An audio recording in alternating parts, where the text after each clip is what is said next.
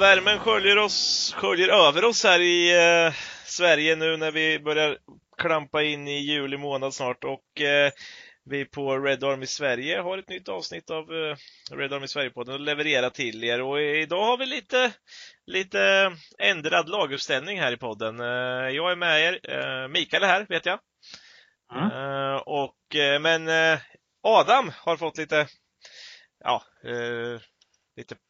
vad kan man säga, familjeproblem som gjorde att han inte riktigt kunde delta idag. Och då har vi kallat in en ersättare och honom har ni hört förut. Oliver, välkommen återigen. Tack så mycket.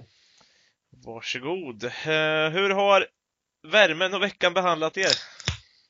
Ja, den har behandlat oss väl.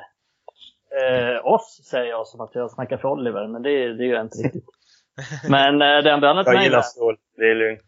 Exakt, det är lugnt, det är med på det tåget. Nej, fan jag är så jävla off. Jag har rest hela dagen och går och lite slut i huvudet. Men men jag har badat och det var nice. Det gjorde säsongsdebut i havet för några dagar sedan. Så jag har tagit vara på värmen, känner jag. Ja, men det är fint. Jag vet att du har tagit dig hela sträckan från Malmö till Pajala. Det är en jävla sträcka som jag inte rekommenderar någon att ta. Allt för ofta. Fan, det är säkert 20 gånger jag har tagit den också. Så jag är enormt trött på den. Jag förstår det. Ja, Oliver då? Har det varit en bra vecka? Definitivt. Man går lite in i ett annat liv nu när sommaren kommer. Det är hög säsong på jobb, det är mycket att göra, men man tar de få tillfällen man har till att njuta ordentligt och skaffa en liten bränna och dricka öl och bara leva. Så att se fram emot det som kommer skall de närmaste månaderna.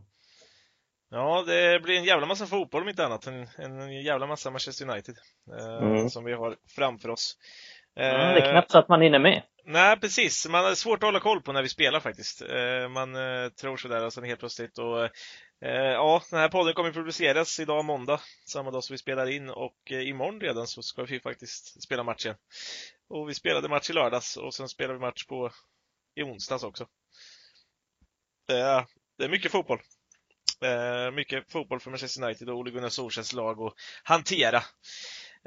Men bara för att korta, jag själv har också lyckats arbeta på en bränna. Inte den snygga brännan utan den här fotbollsspelarbrännan.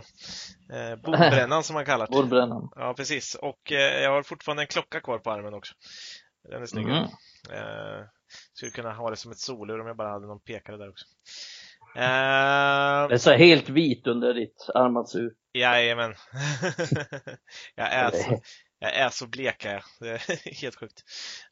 Men oavsett jag tänker väl att vi ska börja arbeta oss igenom det som vi ska prata om idag.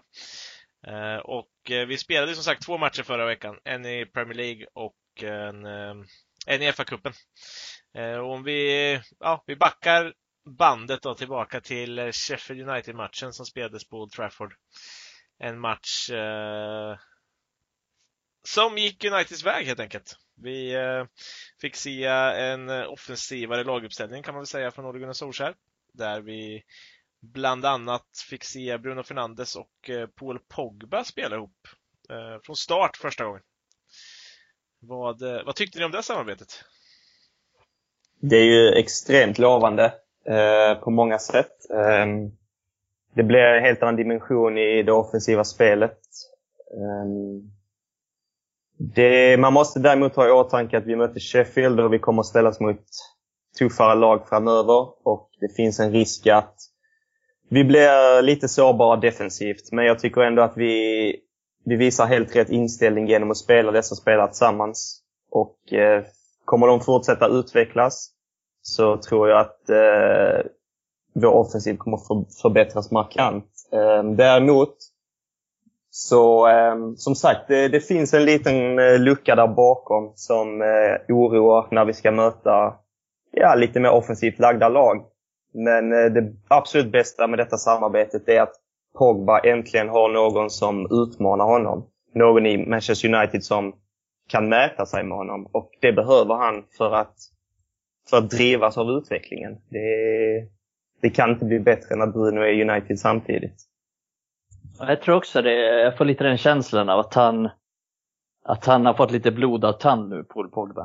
Dels för att han har fått ganska mycket kritik när han inte har spelat något. Han har fått otroligt mycket kritik fast han har varit skadad liksom. Så att jag tror att han har en poäng att bevisa, åtminstone nu i början, och det har han ju verkligen visat. Och sen tror jag exakt som du säger också att det med Bruno gör att han känner lite hopp om United, tror jag också. Att han känner att United kan nog bli ganska bra ändå. Och det tror jag inte riktigt han kände typ så här under Mourinho. Jag tror att vi kände ju också av det. Det var ganska mycket negativitet kring laget och så. Så att jag tror att han var ganska trött på United då. Och jag tror att han har lite mer positiva vibbar nu. Så det är intressant att du tar upp det.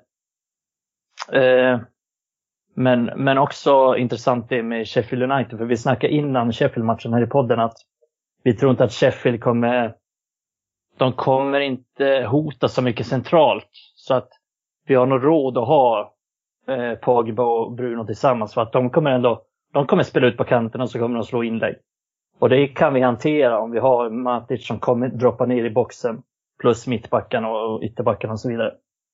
Så att det tycker jag stämde ganska bra. Att de hotade inte så mycket centralt. Men sen var de också försvagade. De var försvagade i backlinjen. Och de hade lite avbräck. De tvungna göra ett byte också i anfallet. Och så vidare. Och sen har inte Sheffield United varit särskilt bra efter uppehållet. Så att ja, det kommer såklart större test. Men det såg väldigt bra ut. Jag kan inte minnas att United har skapat så här mycket någonsin. Det är klart de har gjort. Men den här säsongen i ligaspelet. Så man kan klara chanser och så vidare. Mm. Nej, och även om det var en offensiv kombination så gav det ju ganska bra. Även om jag är tveksam till framtiden så gav det ganska bra defensiva effekter också. För att det blev, när du har två mittfältare då framför Matic som är en ankare, så blir det ett helt annat pressspel. Och det är ju det Ulle vill att propagera ända från början. Mm.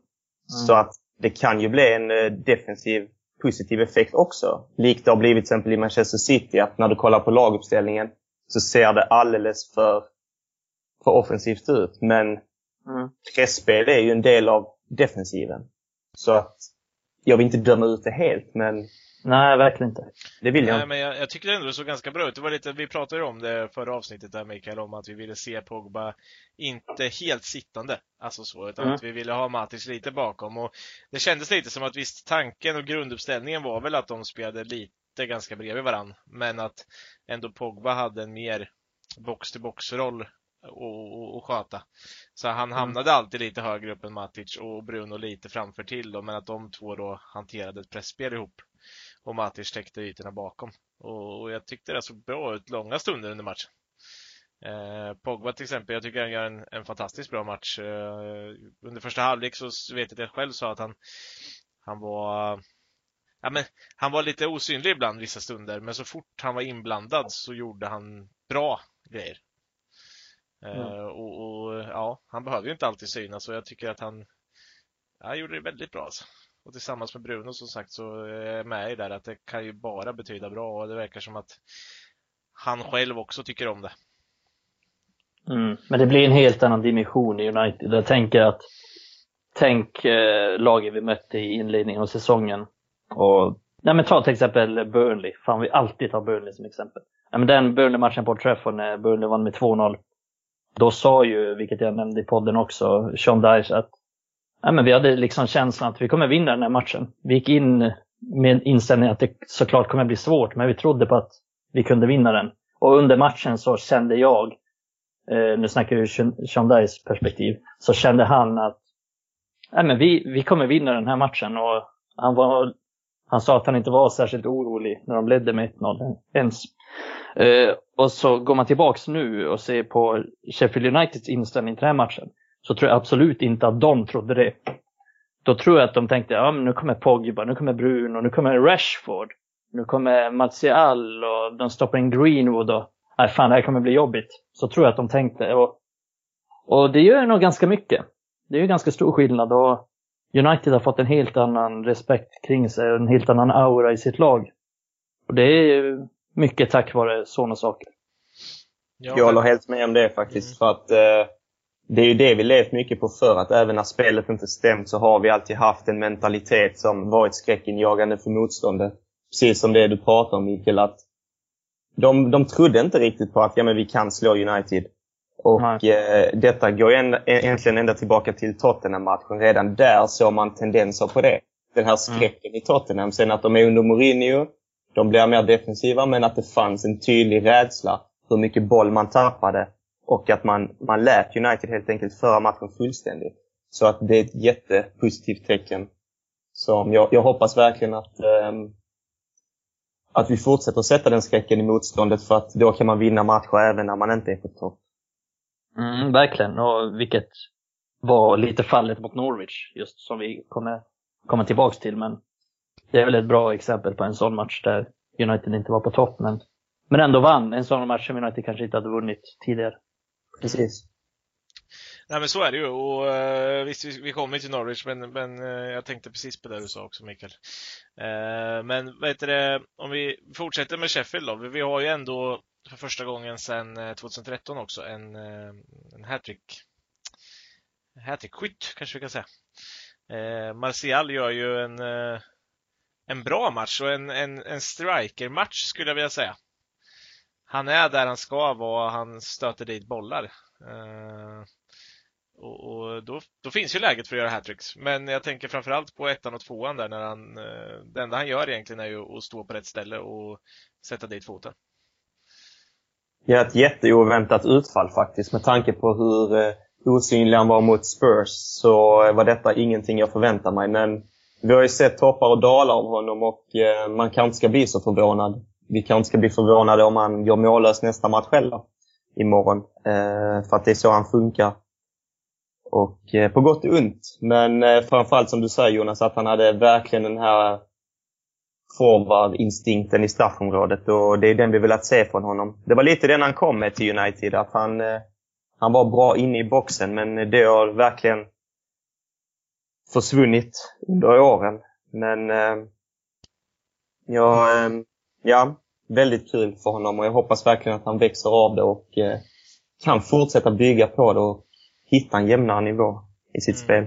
Han hade en sekvens där under matchen. Jag tror inte att han hade gjort något mål då.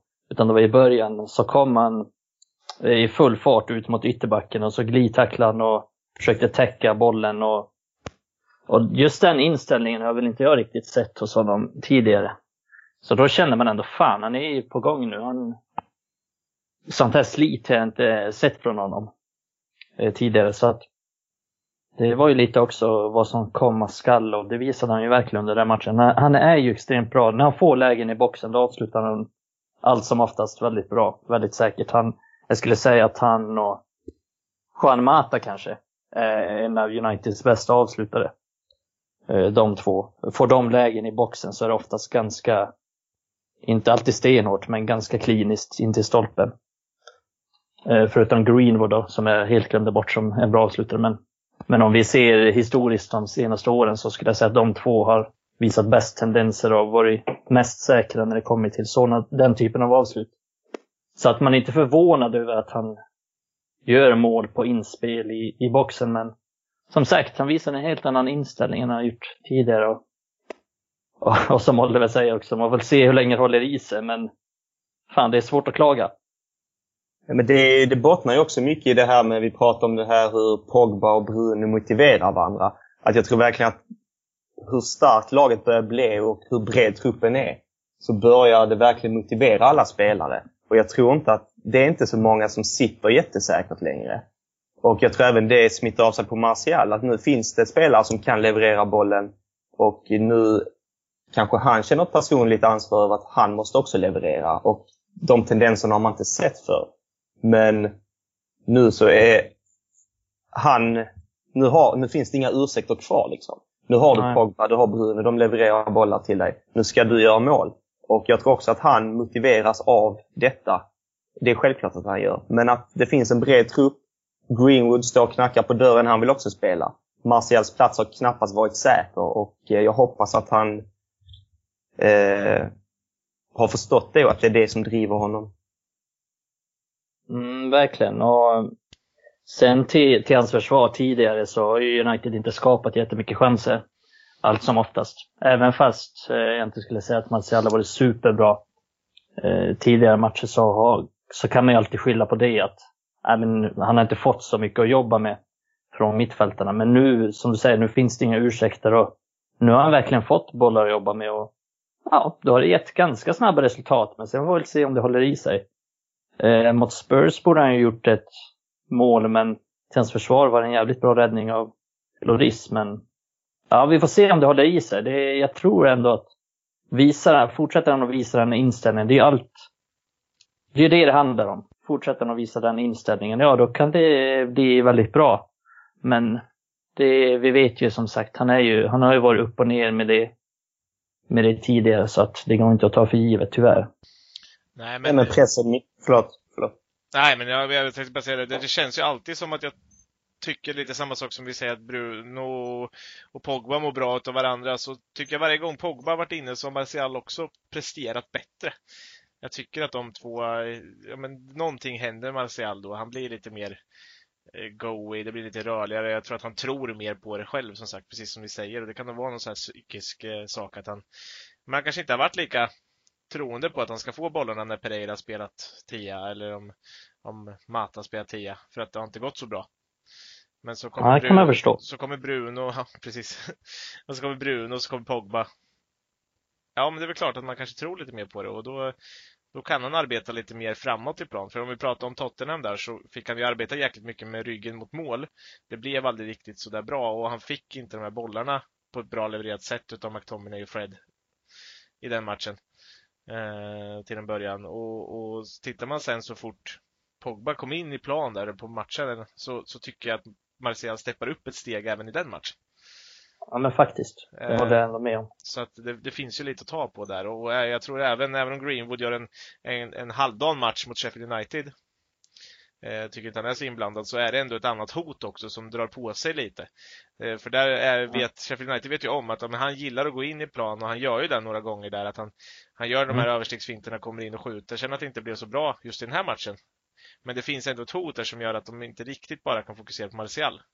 Så när vi har James där ute, han kommer ju inte komma till de där egna lägena. Nej, precis. Det håller jag helt med om. Och vi snackade lite om det i Greenwood vs James i tidigare podd. Men det är ju precis som du säger, att Greenwood, även om han inte var i sitt bästa jag, så utmanar han ju ändå fortfarande och hotar på ett helt annat sätt än James, precis som du säger. Och sen tyckte han spelade ganska safe. Alltså han hade 94,4 i passningsprocent. Och det är väl en anfallare, ytteranfallare kanske inte ska ha 94% i passningsprocent. Och han blev inte av med bollen en enda gång under matchen heller. Så att han spelade ganska safe. Men han utgör ändå ett hot med, för att han kan gå åt båda hållen, och när han får bollen i ett hyfsat läge, det har vi sett de senaste matcherna, då försöker han oftast skjuta. Han hade 5 skott mot Sheffield United, han försökte skjuta, så att det blir ett lite annan typ av hot, och det håller jag med om att det kan nog gynna Martial och även andra spelare också. Men det Martials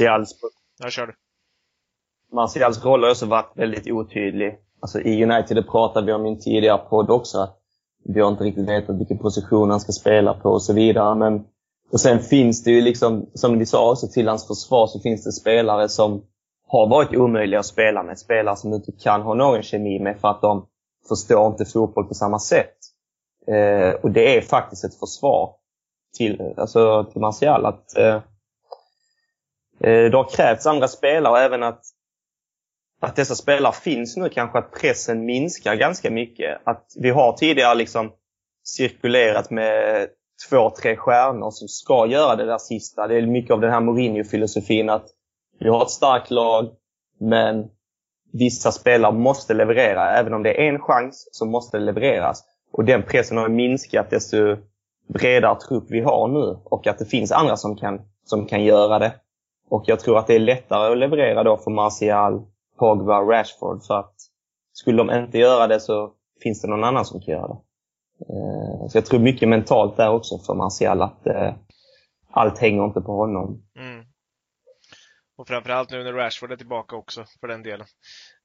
Och det kommer bli mer ytor för en sån som Martial som nia, när vi har spelare som vågar ta skott också lite utifrån. För att jag tycker vi har haft, backar man till höstdelen av säsongen, så vi sköt ju otroligt lite utifrån. Det var ju typ Rashford som gjorde det när han spelade. Gjorde vi verkligen det? Jag tyckte ändå Pereira och Fred sköt som fan. Ja, fast okej då. Vi sköt hotande skott då. Du menar spelare som kan skjuta. Precis. Ja, men alltså så här, det var Rashfords skott som hotade lite. Fred och Pereira vet jag inte. Fred har åtminstone börjat träffa mål nu. Men ja, men i alla fall, och tittar man nu då finns det Bruno Fernandes, det finns Greenwood som lag. Ja, men är han 2 meter utanför straffområdet, ja, men han kan ju dräpa dit dem där. Vi såg ju mot Everton när han fixade kvitteringen och sådana där matcher. Ja, men då det är farligt liksom, de kan inte släppa det. Och då är det klart att Martial också kommer få mer ytor än att de, ja men kommer Fred, ja men då kanske inte motståndarna är så oroliga. Nej, för att det ska träffas. Det är man inte. Vi är ju inte ens oroliga att det ska bli mål. Vi är lite oroliga att Andreas Pereira ska ju mål där, så att han spelar ännu mer. Laskmålet. Precis, efter kanonskottet mot Slask. Ja, nej, men det är väldigt simpla fotbollssaker som vi länge liksom suktat efter. Bara vad fan, hitta en spelare som kan skjuta, hitta någon som kan utmana. Och dessa små detaljer har varit så extremt viktiga för vår utveckling. Men det är egentligen inga stora saker att vi har en spelare som kan skjuta utifrån och att det kan öppna upp ytor, att ja, det kan bli returer och det kan öppna upp ytor. Och det är väldigt simpla saker. Och det är väl de som gjort oss så knäckta för också, att vi inte har kunnat göra det. Men det har verkligen utgjort gränsen från att vi ska kunna vara ett bra lag och ett dåligt lag. Alltså jag tror inte det är så mycket svårare än så. Nej, det är det inte. Det är väl den största anledningen till att det har börjat gå bra nu. För att United helt enkelt har bättre spelare nu. Och precis, laget att spela ihop sig lite mer. Så att man gradvis blir lite bättre såklart. Men det är den största anledningen tror jag. Snarare än att Ola har gjort någonting fantastiskt taktiskt annorlunda. Utan jag tror helt enkelt att lite bättre spelare, då blir det ganska mycket bättre. Och det är lite kul med Bruno Fernandes, för att det blir lite en sån här revolution. För att Bruno Fernandes såklart är en jättebra spelare. Men det är liksom, han är inte topp 5 i världen. Eller spelare, men ändå så är känslan nästan att han är det när han har kommit till United, att vi har inte sett en sån spelare på så länge, som liksom, han kan skjuta, han kan slå ett instick, han kan göra lite vad som helst, han är kreativ och duktig och slår frisparkar och hörner och allting, men vi har inte haft en sån spelare på så länge, så att vi har liksom glömt bort hur det var. Ja, och vi är samma sak, alltså då förstår man ju lite det här också, att vi har haft en Pogba som har varit borta mycket och inte levererat. Att när man får in en spelare till, ja men då klart att det stiger lite i hela laget. Och om vi tycker så, och man nästan tror att laget tycker så, då förstår man hur mycket det kan betyda. Och jag måste ändå säga att om man ska ge Ole någon cred, så känns det som att under de här 2 matcherna, Sheffield United och Tottenham, så tycker jag att jag sett en mer tydlig linje i anfallsspelet från Manchester United. Lite att, ja men det har kommit de här löpningarna i djupet, det har kommit tanken att den ska ut dit och sen in via Bruno och sen ut på andra, och sen så hittar vi någonting därifrån.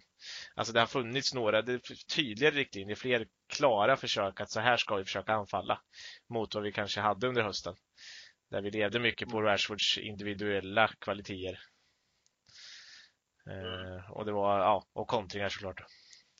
Ja, och sen ska vi också säga Pogba, som vi inte har nämnt så jävla mycket nu, men han, vilken enorm skillnad han gör när han kommer in. För att han nu de senaste matcherna, tidigare under säsongen, i början av säsongen och kanske lite förra säsongen och så, då tycker jag att Han har kunnat slarva en del. Han gör många bra saker, men sen tappar han boll helt i onödan. Men de här sista matcherna, då... Vet du om han ens knappt har tappat bollen någon gång. Ständigt kreativ och riktigt, riktigt bra. Om han kan fortsätta så, då kan ju United nå fruktansvärt långt. Mm.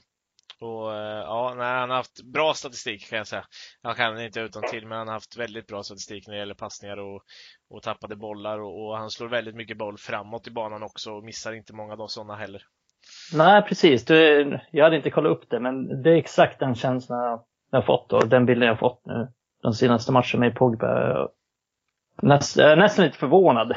Även om jag visste att han såklart är bra, så jag är nästan lite förvånad över hur bra han har varit.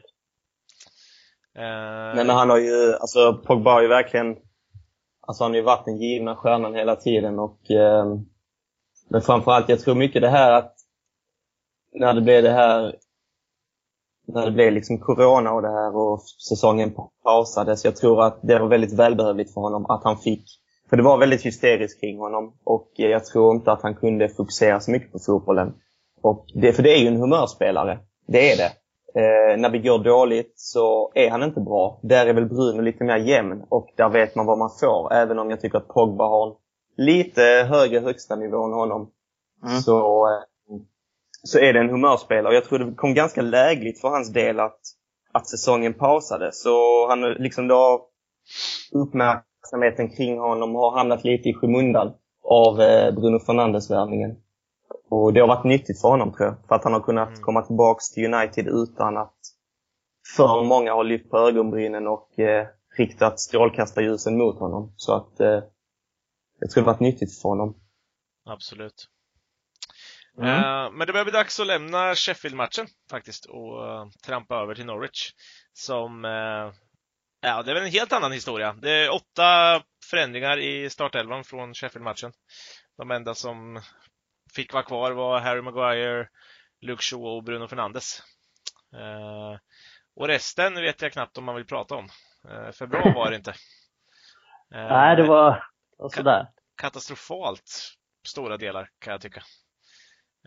Hade Dalot som fick chansen egentligen som högerback och han presterar väl återigen inte. Och sen har vi ett par där uppe på mittfältet som jag vet att du inte tyckte om speciellt mycket, Mikael. Nej, det blir ju lite sådär med Jesse Lingard och Juan Mata. Okej, om en av dem spelar, men båda samtidigt på så vitala positioner som offensiva, kreativa spelare på mittfältet. Då blir det tungt. Och Igal är väl ingen sån som skapar allting själv heller. Så att tyckte det var lite väl bold att starta med båda dem samtidigt. Och man kan väl också tycka att båda de har fått sina chanser. Speciellt Lingard har väl haft det väldigt tungt den här säsongen. Så att jag tyckte det var lite märkligt att starta dem båda samtidigt. Och Dalot är också en annan historia. Tycker inte alls att han är bra eller att han visar någonting särskilt som får mig att tro på honom. Så att Ole verkar tycka annat. Nej, så det var lite... Men det var ändå ganska väntat. Maguire spelar alltid. Luke Shaw får spela mycket under Solskjær och blir sällan utbytt också nu för tiden. Men gör det också helt okej hela tiden. Alltså jag satt och tänkte på det här faktiskt, just Luke Shaw, att det var länge sedan jag såg honom göra en riktigt usel insats nu. Alltså han är stabil. Han är ju inga toppar, men han har ju heller inga dalar just nu. Jag vet inte. Jag tycker han är en... Jag vet inte, han har lite märklig roll och lite märklig spelare nu för tiden. För att som ytterback så tycker jag inte riktigt att han håller. För att han är för svag offensivt. Om vi säger att United ska ha ambitioner att vara ett topplag i Europa, då tycker jag inte han håller. Han gör för lite poäng, han skapar för lite chanser. Han fortfarande i sista tredjedelen så tycker jag att han mest får bollen. Sen står han och kollar i några sekunder. Sen spelar han oftast hem eller så misslyckas han med ett inspel. Tycker inte, han har ingen riktig kreativitet där. Och det tror jag aldrig att han kommer få. Men det har vi diskuterat ända in i döden. Men det som är intressant med honom är att han har utvecklats i någon slags allround back. Så att helt plötsligt är han på mittplan och bryter lite bollar. Och sen glider han ut på högerkanten och stoppar någon kontring. Han är lite, jag vet inte riktigt om jag sett någonting liknande. Det är därför han är så bra som i en trebackslinje. För att då är han lite mer flytande och kan röra sig lite mer fritt och bryta lite bollar. För han vinner mycket på sin... Han är snabb och han är ganska brytsäker ändå. Och han läser spelet bra. Så han kommer in i situationer lite här och där och bryter och ordnar upp saker. Och, så det är lite kul. Men jag tycker inte riktigt han håller inte riktigt som... om vi spelar mot Sheffield United, då blir det lite tradigt med både han och Wan-Bissaka på kanterna. Men det är en väldigt märklig utveckling. Ja. För att han var ju ganska, alltså i Southampton, när United köpte han, när han var ett underbarn liksom, då var han ju ganska offensiv. Och det var väl det man la märke till, att han hade en jävla speed och han liksom ville framåt. Det var en offensiv, modern ytterback. Men som du säger också, det har blivit en riktig omskolning där. Men han gör ett fantastiskt bra i en trebackslinje och har stått för några riktigt bra insatser där han haft som uppgift att punktmarkera väldigt bra spelare. Jag tänker framförallt Salah när vi mot Liverpool. Liksom. Det har ju varit riktigt bra insatser. Och det är en förvånansvärd utveckling faktiskt, som... Jag vet heller inte riktigt vad jag ska tycka om det. För att man vill väl typ inte tycka bra om det, för att man känner väl att nej, men han har gjort sitt. Vi måste sikta högre än så, men han fixar ju det just nu. Det kan man inte säga någonting om. Ja, han erbjuder någon stabilitet, eller? Precis. Ja, han är en bra truppspelare, men användbar på flera positioner där. Men ja, han är jävligt bekväm och jävligt lat. Vet inte om ni upptäckte det, speciellt mot Norwich också, så vi säkert kommer att... Nej, jag tar det nu. Men många gånger när han kom upp så kollade jag. Det tog fan så här 30 sekunder innan han kom hem igen. Vissa gånger. Och sen vissa gånger så pallar han inte följa med upp överhuvudtaget. Så han är ganska... Och det har ju flera tränare sagt. Både Mourinho och Pochettino har sagt att han är ganska lat och bekväm. Så han springer inte ihjäl sig där. Det gör han inte. Nej, men när han väl behövs ibland så kommer han kutandes som en skjuten ur en jävla kanonkula och bryter någon boll och hinner i fatt någon så här som man bara där kom, okej, nu är det mål till motståndarlaget, och sen så helt plötsligt kommer så där. Men man bara säger ja, men jag håller med dig. Han är en konstig individ. Ja, precis. Det är mycket där vi pratar om också, att man måste sikta, det beror på vad man siktar på liksom. Jag tror att inom 2 år så är han inte då vänsterback. Men man måste kunna se vad erbjuder de bästa vänsterbackarna i världen till sina lag. Om vi tar Robertson och vad Marcelo gjorde innan i Real Madrid. Och sätter man dem i perspektiv så är ju inte Shaw tillräckligt. Exakt.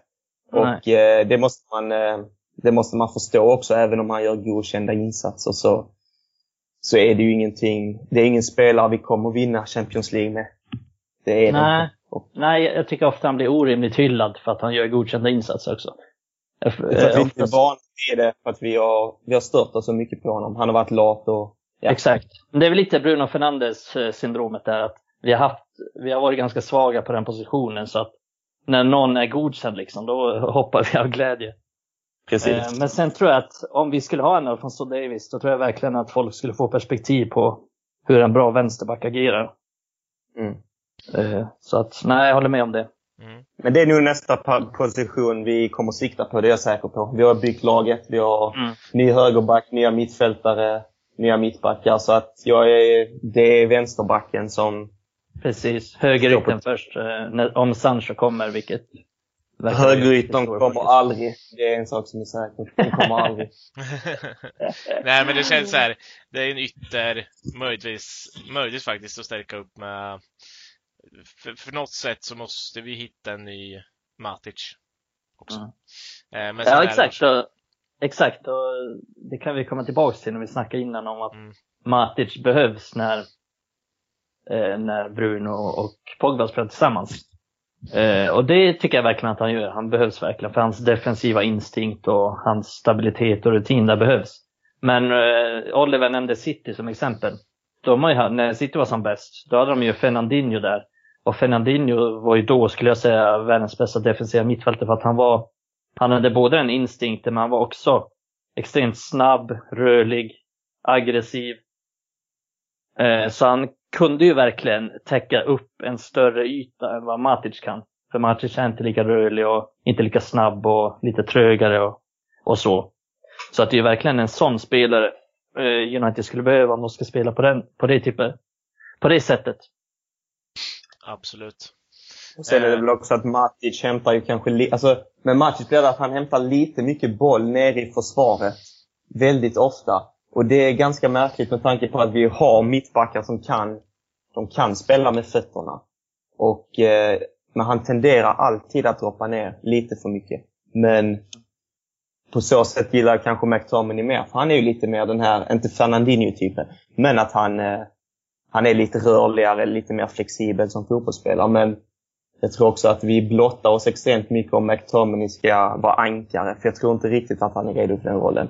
Och till dess så behövs Matic där, även om det finns vissa brister som också liksom hindrar oss från att bli riktigt fulländade som ett fotbollslag. Mm. Även om han gör det bra just nu. Man sitter ju och hoppas på att Matic ska kunna lära McTominay något, alltså ett eller annat, och att han skulle kunna bli där. För att jag ser ju mycket kvalitet i McTominay som skulle kunna vara bra. Men tittar man in som en match mot Norwich här nu, när han spelar med Fred, båda två har inte kommit tillbaka speciellt lyckade kan jag tycka efter det här uppehållet.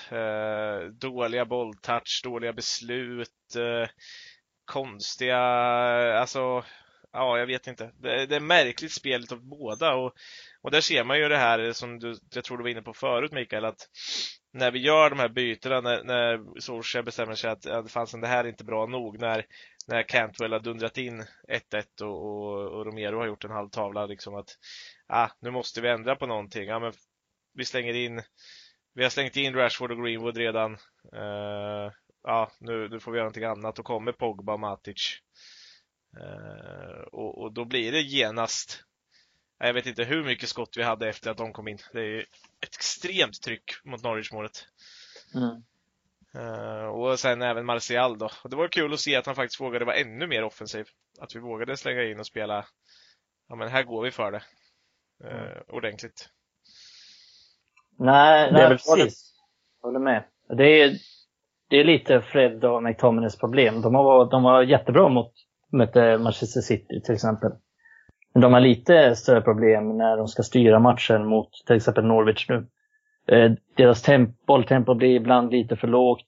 De misslyckas med lite basala grejer ibland. Lite enklare passningar och lite bolltouchar där som du säger också.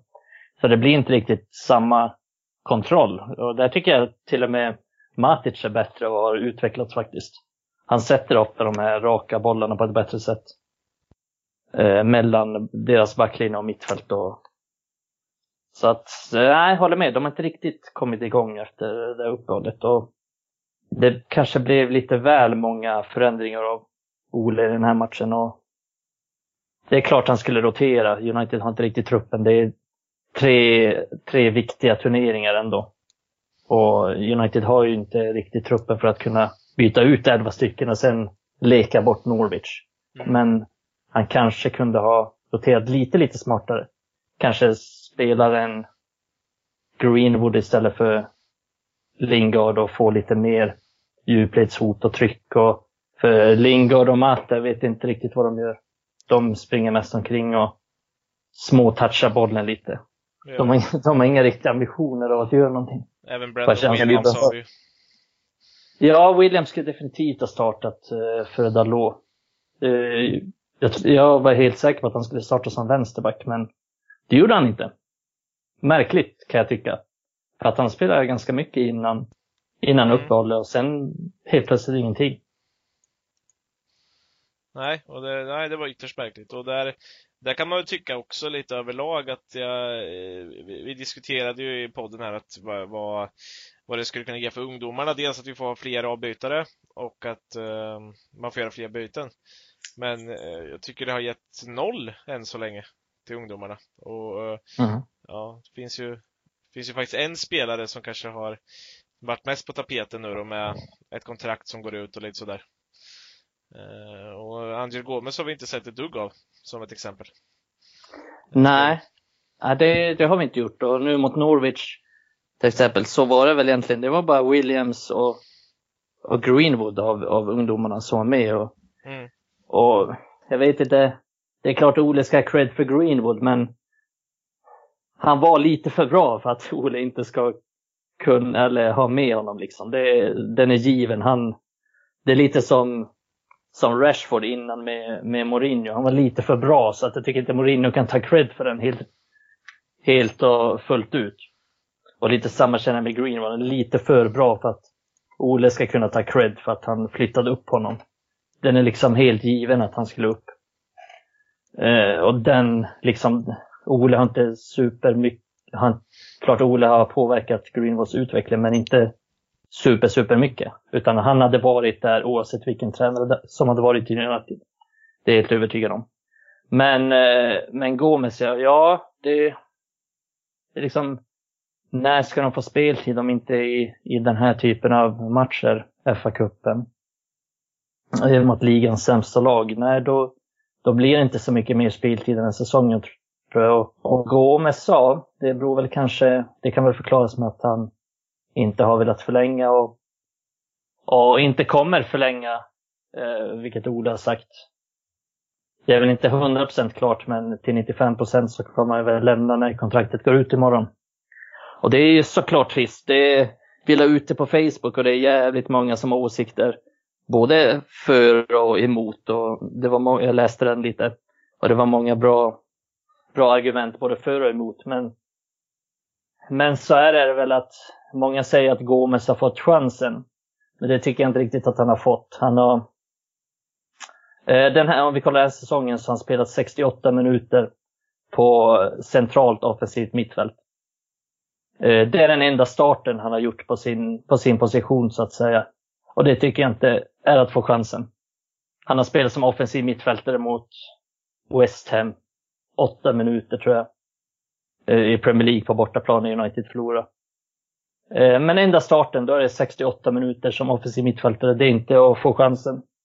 Och det är klart, han har storleken emot sig. Och den otvivelaktigt, det går inte att säga annat än att hans storlek skulle utgöra ett problem. Det tror jag. Och det är möjligt att han aldrig kommer lyckas någonstans. Men det är möjligt att han också kommer lyckas. Det får vi aldrig veta. Han fick aldrig riktigt chansen. Och det som stör mig mest med att han inte fick chansen, det är väl att Andreas Pereira spelar drygt 2000 minuter fler. Utan att egentligen, jag kan inte minnas många jättebra matcher Andreas Pereira har gjort. Och jag säger inte att Ole har särbehandlat honom, men det har han gjort. För att jag är helt övertygad om att om Gomes hade gjort liknande insatser som Pereira, då hade han inte fått spela så mycket. Och detsamma gäller Chong och så vidare och så vidare. Utan han har gått på den säkra korten. Han har försökt få Lingard att prestera. Han har försökt få Pereira att prestera. Men de har det inte i sig. Pereira är inte tillräckligt bra. Men Ola invisats med att spela honom ändå. Så att jag förstår, det är väl det. Det är många diskussioner också om det är att Gomes vill ha för mycket i lön. Men jag tror att det helt enkelt handlar om att han har inte fått spela någonting på sin position, trots att han har sett vecka efter vecka Pereira spela och Pereira vara dålig. Gomes är inte dum i huvudet, han ser det också. Och jag tror helt enkelt att han känner nu med Pogba tillbaks och ser ut att stanna åtminstone något år till. Bruno Fernandes har kommit in. Det finns ingen chans att han kommer få speltid nu om han inte har fått det innan. Så det är klart som fan att han lämnar. Det skulle jag också ha gjort. Sen som sagt får vi se om han kommer lyckas i någon annan klubb eller inte. Det jag vet är att han har en enastående talang. Det har han. Men storleken talar emot honom i Premier League. Jag tror att generellt är Gomes en spelare som kommer lyckas bättre i typ La Liga. Men jag hade velat se honom få chansen. Jag hade velat se honom kunna misslyckas. Jag hade velat se honom helt enkelt få den chansen att visa om han duger eller inte. Jag kan inte riktigt se vad United hade förlorat på det. Jag kan faktiskt inte det. Han har ju inte fått chans. Alltså, man kan ju säga det så här, lite som det hade pratat om med Rashford till exempel, att han var för bra för att ignoreras. Och Gomes, han har ju heller inte riktigt fått chansen för att han har ju kommit in i ett United där det är väldigt många komponenter som inte fungerat. Och jag tycker inte det är rätt förutsättningar. För att om du kollar när Cristiano Ronaldo kom fram, så måste man vara en enastående talang såklart. Men att ja, det är skillnad att spela med den rutinen bakom sig. Att ha spelare som Roy Keane, Scholes på ett mittfält, rutinerade anfallare i Van Nistelrooy, spelare som självklart hjälper dig utvecklas och som skapar rätt förutsättningar för dig. Men att slängas in, som du säger, i kombinationer av Lingard, Mata, det är inte rättvisa förutsättningar. Och han har inte fått chansen. Sen har han inte levererat på topp när han har fått den. Men jag tror att det beror på mycket annat än att det skulle vara en egen personlig bristande talang. Liksom. Det är jag helt övertygad om. Ja, det är också... Nej, exakt som du säger. Det är svårt också. Jag vill inte skylla för mycket. Det är klart, han har inte... Jag tycker inte han har varit dålig när han har fått spela. Jag tycker inte heller att han har tagit riktigt chansen. Men som jag sa innan så har han inte riktigt... Det går inte riktigt att döma på det, för att det är för litet underlag helt enkelt.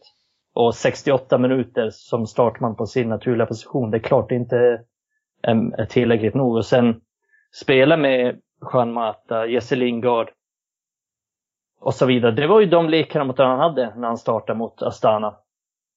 Och då var det inte riktigt...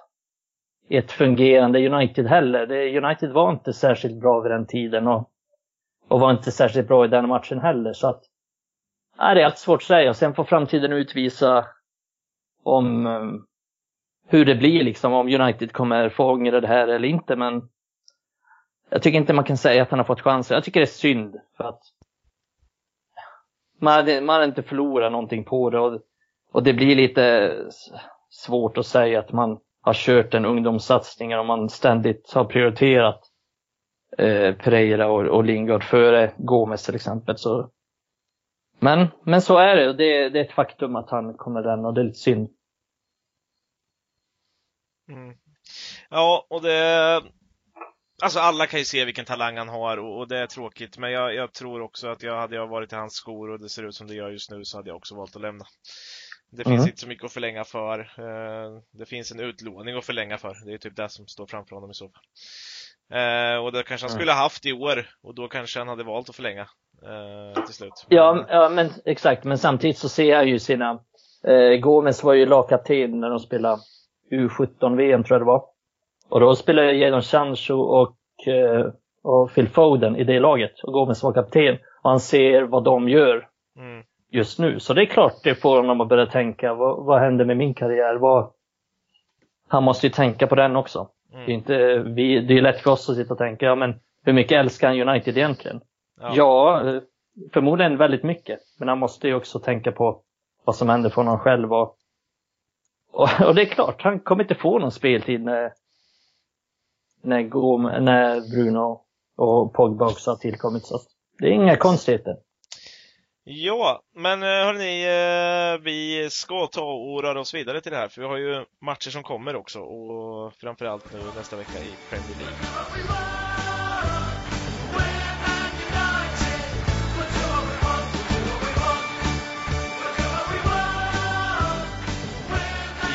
Ja, då tar vi och tittar vidare på det som komma skall då. Vi har Brighton i veckan, och först så har vi någonting som har kommit in i podden här också.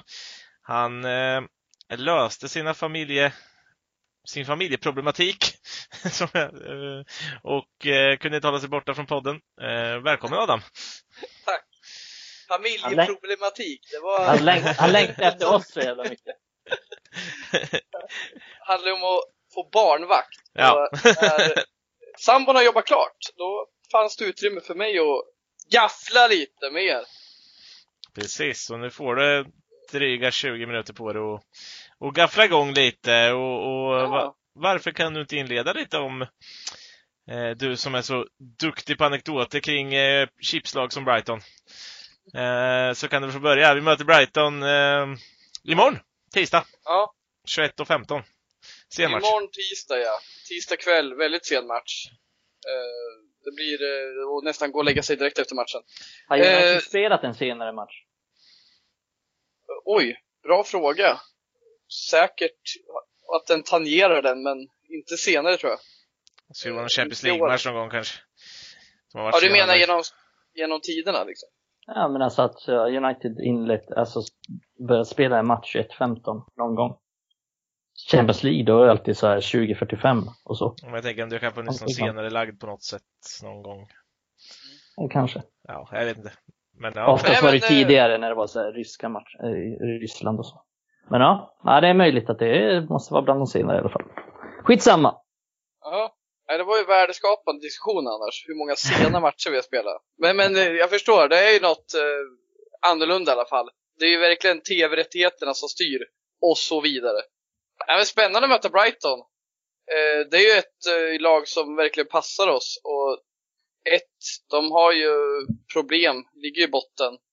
Även fast jag tycker de tänker rätt och gör bra ifrån sig, så har de ju svårt överlag.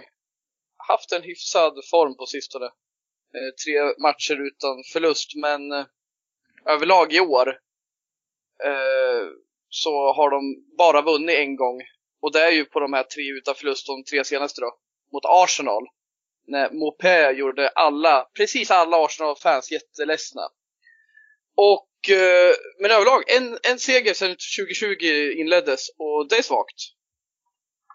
Jag gillar att möta Brighton. Jag tyckte de passade oss väldigt bra när vi mötte dem senast i ligan. Mm. Ja, det ska bli intressant. Såg lite av deras match mot Leicester borta. Och de var faktiskt närmast segern där. De missade en straff i den här matchen. Så att de har helt klart bra form efter uppehållet. Så att, men jag håller med om att Brighton passar United bra. Jag hoppas få se ett liknande lag som mot Sheffield United. Kanske exakt samma lag till och med. Så det känns ganska positivt. Även om man ska ha respekt för Brightons och Graham Potters offensiva bolltrillande. Som definitivt kan skapa problem för United och andra lag, vilket vi har sett. Men det känns som att det passar United ganska bra den här matchen. Jag känner mig positiv och jag hoppas som sagt på liknande lag som mot Sheffield United. Kanske exakt samma också. Jag har också sett Brighton faktiskt när de mött vissa topplag i år, att de har börjat falla hem lite, organisera sig lite mer defensivt, och att jag tror inte de kommer gå på den här deras raka fotbollsfilosofi liksom att all in, det tror jag inte. Jag tror de kommer vara lite mer passiva, för de har nu lärt sig sin läxa sen vi mötte dem senast. Det var det ju ren fotbollspropaganda från oss, och de behöver poängen, och jag tror de kommer anpassa sig lite till United, det tror jag att de gör. Men jag tror vi kan vinna ändå såklart, men jag tror inte de kommer att blotta sig lika mycket som de gjorde senast. Det är intressant att du säger det, för att inför matchen mot Arsenal tror jag det var, de har en svensk assisterande tränare som Potter tog med sig från Östersund. Då intervjuar vi har satt honom, och han menar ju på att de inte anpassar jättemycket efter motståndet, om jag minns rätt på den intervjun. Utan att de kör ganska mycket på med sitt spel. Så att det ska verkligen bli intressant att se om de gör det nu mot United. För att vore de lite smarta, då skulle de ju backa hem lite mer, som du säger att de har gjort. Jag upplevde det så i Leicester också, Mikael. Mm. Ja, nej, så det kan bli intressant att se hur mycket de gör faktiskt av den varan. För de har ju en filosofi att de vill styra spelet och så. Men det kommer de inte få göra lika mycket mot United. Och de var lite tillbakapressade mot Arsenal också. Sen om det var medvetet eller inte, det vet jag inte. Det är ju intressant, för alltså, det är ju inte till deras fördel. Jag ser faktiskt det hända att de kommer försöka styra lite av spelet. Men det bästa vore för dem att inte göra det. För det passar oss så jäkla bra. Hög backlinje från deras sida. Sätta press då de kan komma ur position och vi hittar ytor. Där kommer checka upp dem. Men de bör ju anpassas efter motståndet, för de ligger nu 6 poäng ovanför strecket. Och de har inte ett busenkelt schema i slutet heller. Och är det någon gång som man bör tänka till, är det en sån här slutstrid, för då börjar bottenkonkurrenterna ta poäng. Det är intressant när man tittar. Vi har ju ett angenämt schema på pappret, men det är många av de här som är med i botten av tabellen och faktiskt börjar vakna nu, medan ett lag som Liverpool som under ligan kan slappna av, eller ett mittenlag som Everton är bara no-lifers. Är ni med? Så det är intressant det där, vad Brighton måste faktiskt leverera nu, och de skulle gynnas av att tänka om. Men det är väl all heder åt Potter, men naivt ska sägas. Det funkade inte alls bra sist, och det jag med mig från senast vi mötte Brighton, det var ju hur bra James var och hur han käkade upp sin motståndare på deras vänsterback. Och därför jag vill ha med han i den här matchen med. Jag tycker att Greenwood förtjänar att få spela, men är det någon match man ska ha med James, så är det faktiskt en sån här då det blir ytor och där vi behöver fart på kanterna. Rashford till vänster, James till höger. Greenwood inte lika snabb, bra i omställningsspelet, men i en sån här match skulle James, jag skulle vilja ha 60 minuter och sen in med Greenwood sista 30. Mm. Jag kan nog köpa den då. Och det ska bli intressant att se, för att jag tror att står de högt och försöker styra spelare, då kommer de få jävligt svårt mot United. Om Pogba, vi har både Pogba och Bruno som kan slå tidiga bollar mot Rashford, Martial, mot James om han startar. Så att det kan straffa dem rejält faktiskt. Om vi säger att vi straffar dem innan, tänk då vi kan straffa dem nu med extra kvaliteten vi har. Så att det ska bli intressant. Det är ju en fotbollsidioti om de bara skulle köra på exakt samma linje tidigare. Alltså viss respekt för att man liksom tror på sin filosofi, men vad fan det är... Nej, så jävla dumma kan de inte vara. Nej alltså, det är inte intressant. Vi var helt överlägsna mot dem sist. Och då hade vi Pereira, McTominay och Fred på mittfältet. Ja, precis. Det är liksom det här, de går från Volvo 740 nu till Rolls-Royce. Om vi ska vara ärliga. Pereira som 10 eller Pogba och Bruno. Men de kommer bara slå mackor och ha kul. Om Brighton är stygga. Men frågan är en sak så här. Jag hade med det i previewen som jag skrev för den här matchen, att det är inte 100 att Adam Webster, en av deras bättre mittbackar, är borta. Men är han där, så skulle det göra att de har närmare till att backa hem lite. Det skulle innebära att bröderna Dalton, Shane Duffy och Louis Dunk är tillbaka. Jag kan inte skilja dem åt. De är samma tvillingar liksom. Men att de är ihop, då är man inte så jävla sugen på play from the back liksom. Så det kan vara problematiskt för oss då. Han hade en Webster, det är en spelare som är ganska okänd, men väldigt trygg med boll och stor stark försvarare, så han har det mesta man behöver. Tog in från Bristol City, va? Ja, exakt. För ganska stora pengar, men han har faktiskt levererat och gjort att Shane Duffy fått lägga sin gul-svarta tröja åt sidan och lämna Dalton-brodern där på gräsplanen. En jag är rädd för är Almopea, så han är en sån här riktigt jävla otäck shithouser-spelare som kan få folk ur balans, och han är bra. Alltså, det är inte jättemånga som är mål i Brighton, men han gör det. Och jag tänkte att det var vansinne och lite naivt av dem att sätta Glenn Murray på bänken, så bra han ändå är. Men det har blivit bra, och det är ju en uppgradering på Glenn Murray på lång sikt. En mer spelande anfallare med lite bredare register än honom. Man får säga att han har varit modig, Graham Potter, och han har trott på det han gör och kört sitt race och fått dem att spela bättre fotboll bara på en, och ändå bibehålla ungefär samma kvalitet, så att, och förmodligen kommer de bli snäppet bättre också ju längre tid de får på sig och ju fler spelare. Adam Webster är en sån spelare som han har handplockat, som man säger, och det var väl också han som handplockade för den delen. Ja, precis. Så att börja bygga någonting lite bättre i alla fall. Sen får vi se hur långt det räcker. Och i den här matchen mot United så... Ja, det ska bli spännande att se hur han tar sig an matchen rent taktiskt. Det är det jag är mest spänd på. Och sen Bruno Fernandes spelade trots allt 120 minuter. Och var inte jättebra mot Norwich. Så att vi får se hur det blir med det också. Det är ju en del matcher nu.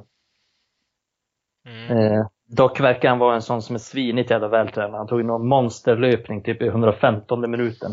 Så här hemjobb och såg lika snabb ut som han gjorde efter 7 minuter. Så att han kanske är en sån som kan spela mycket. Man får ju någon form av Bournemouth-känsla över Brighton just nu. Så här härligt naiva som Bournemouth var när de kom upp och skulle spela sin bollhållande fotboll.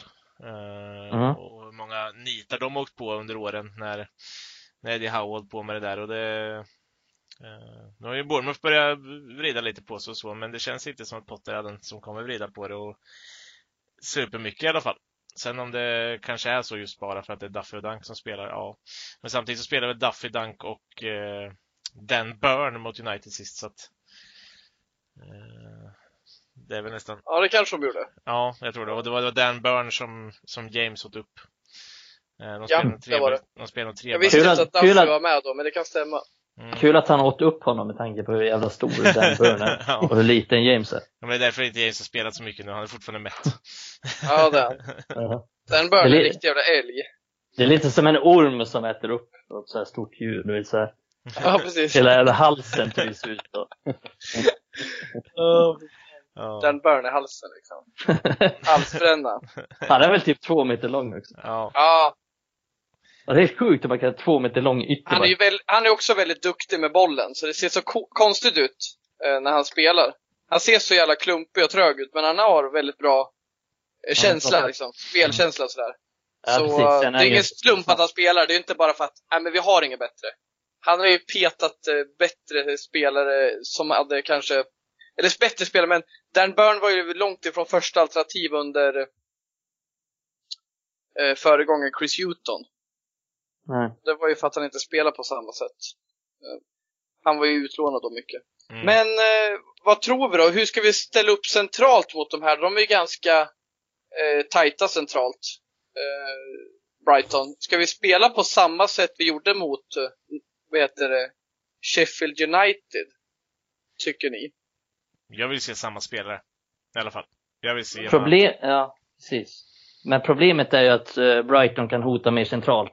Som vi sa inför Sheffield så kommer inte Sheffield hota särskilt mycket centralt bakom mellan Uniteds backlinje och mittfält. Det stämmer. Utan kommer mest spela på kanten, men Brighton kommer hota centralt, så att det blir...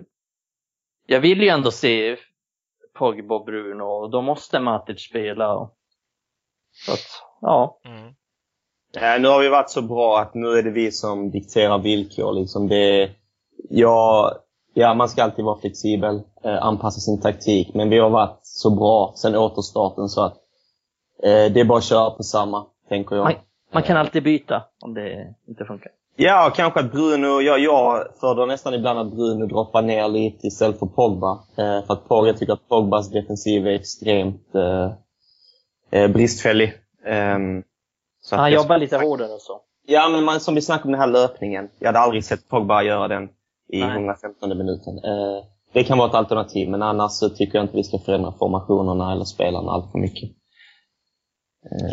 Det är vi som ska föra denna matchen oavsett.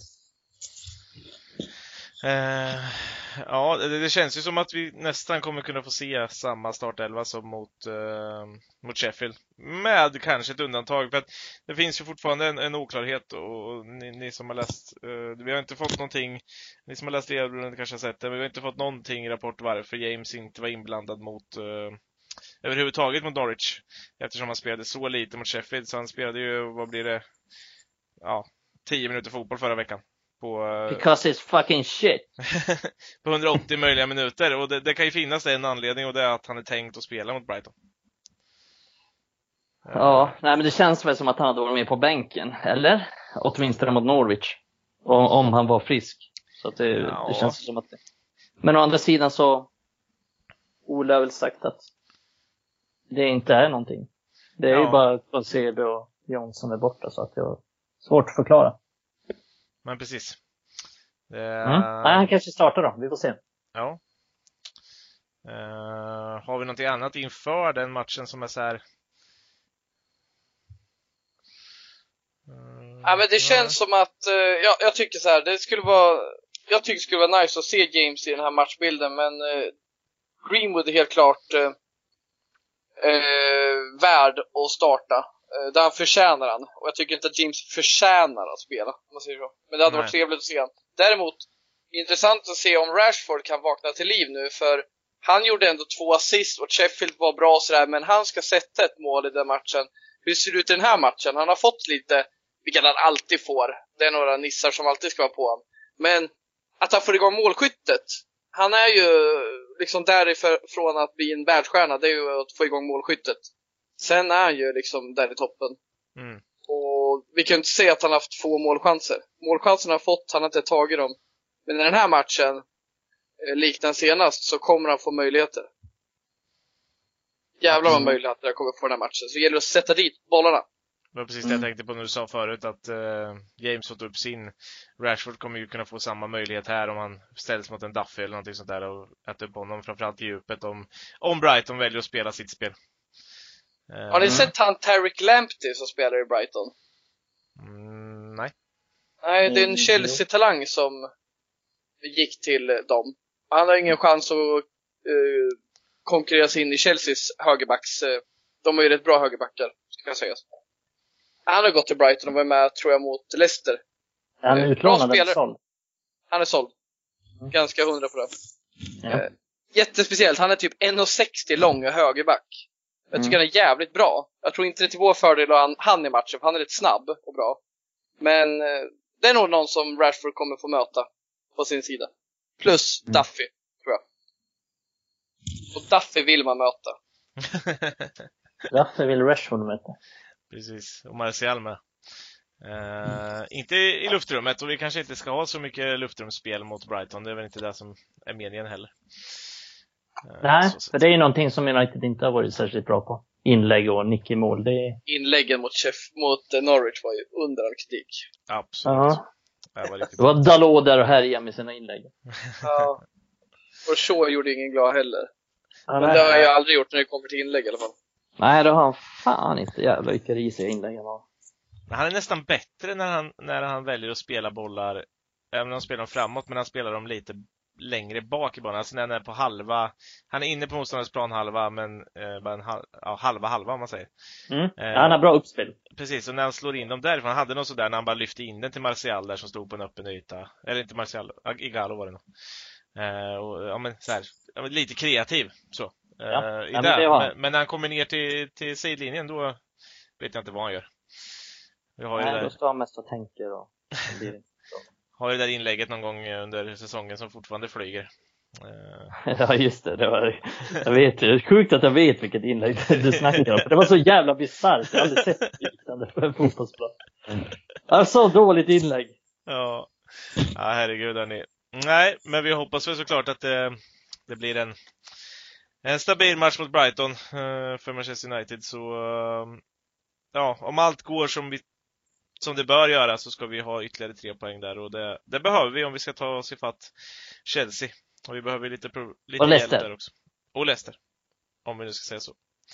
För att vi ska förhoppningsvis, eller så ska vi inte behöva förlita oss på att City blir avstängda från Champions League-spel, utan att vi ska kunna klara det ändå. Sen har vi väl någon ytterligare match nästa vecka att vänta också, va? Men... eller under veckan och vänta. Det är Bournemouth. Bournemouth har vi där. Det vore dock kul om City blev avstängd och United blev 5 och fick den platsen. Det hade varit roligt. På så sätt. Då kan vi sjunga The City's Yours igen. Ännu roligare om vi blev 4 och City blev avstängd. För det? Då blev inte Chelsea 4. Ja. Okej. Logiken. Ja, men Bournemouth är också sådär liksom, vi ska bara vinna mot dem liksom. Och de är också under isen. Vi har ett bra schema kvar. Vi har ett jättebra schema. United har väldigt snällt spelschema och sett till vilka lag vi möter. Men det är också som vi snackade om förra podden, att det är de här matcherna vi har haft problem med. Och det är upp till bevis nu för Solskjär och grabbarna. Upp till bevis och våga göra rätt saker. Men hörni, vi får väl tacka lyssnarna för den här veckan. Och jag vill tacka er som vanligt. Tack Adam för att du dök in där mitt i allting. Och tack Oliver för att du ställde upp och hoppade in för Adam nu när han hade sina familjebekymmer. Eller barnvaktsbekymmer. Familjebekymmer. Jonas, du är en sensationell människa. Ja. Bra. Det blir rubriken nu. Sensationella nyheter. Adam i familjekris. Adam vill att jag ska hoppa in i podden eller som barnvakt. Ja, det var ju det jag ville först, men det skulle vara så styrt av mig. Ciao Oliver, kommer upp och är barnvakt. DHL kunde inte leverera barnen tillräckligt fort där till Nedskåne, så att det blev inget, det blev podden istället. Nej, men hörni, kurinen frågar bara Adam i familjekris. Jag fick ingen barnvakt. Från vänster, Adam till. Ja, ni är trevliga gubbar. Jag tackar så mycket, vi tackar så lyssnarna. Glöm inte följa oss, glöm inte lyssna på avsnitten såklart. Och ja, håll igång nu för att det river av med en jävla massa matcher. Så hörs vi nästa vecka. Bye bye.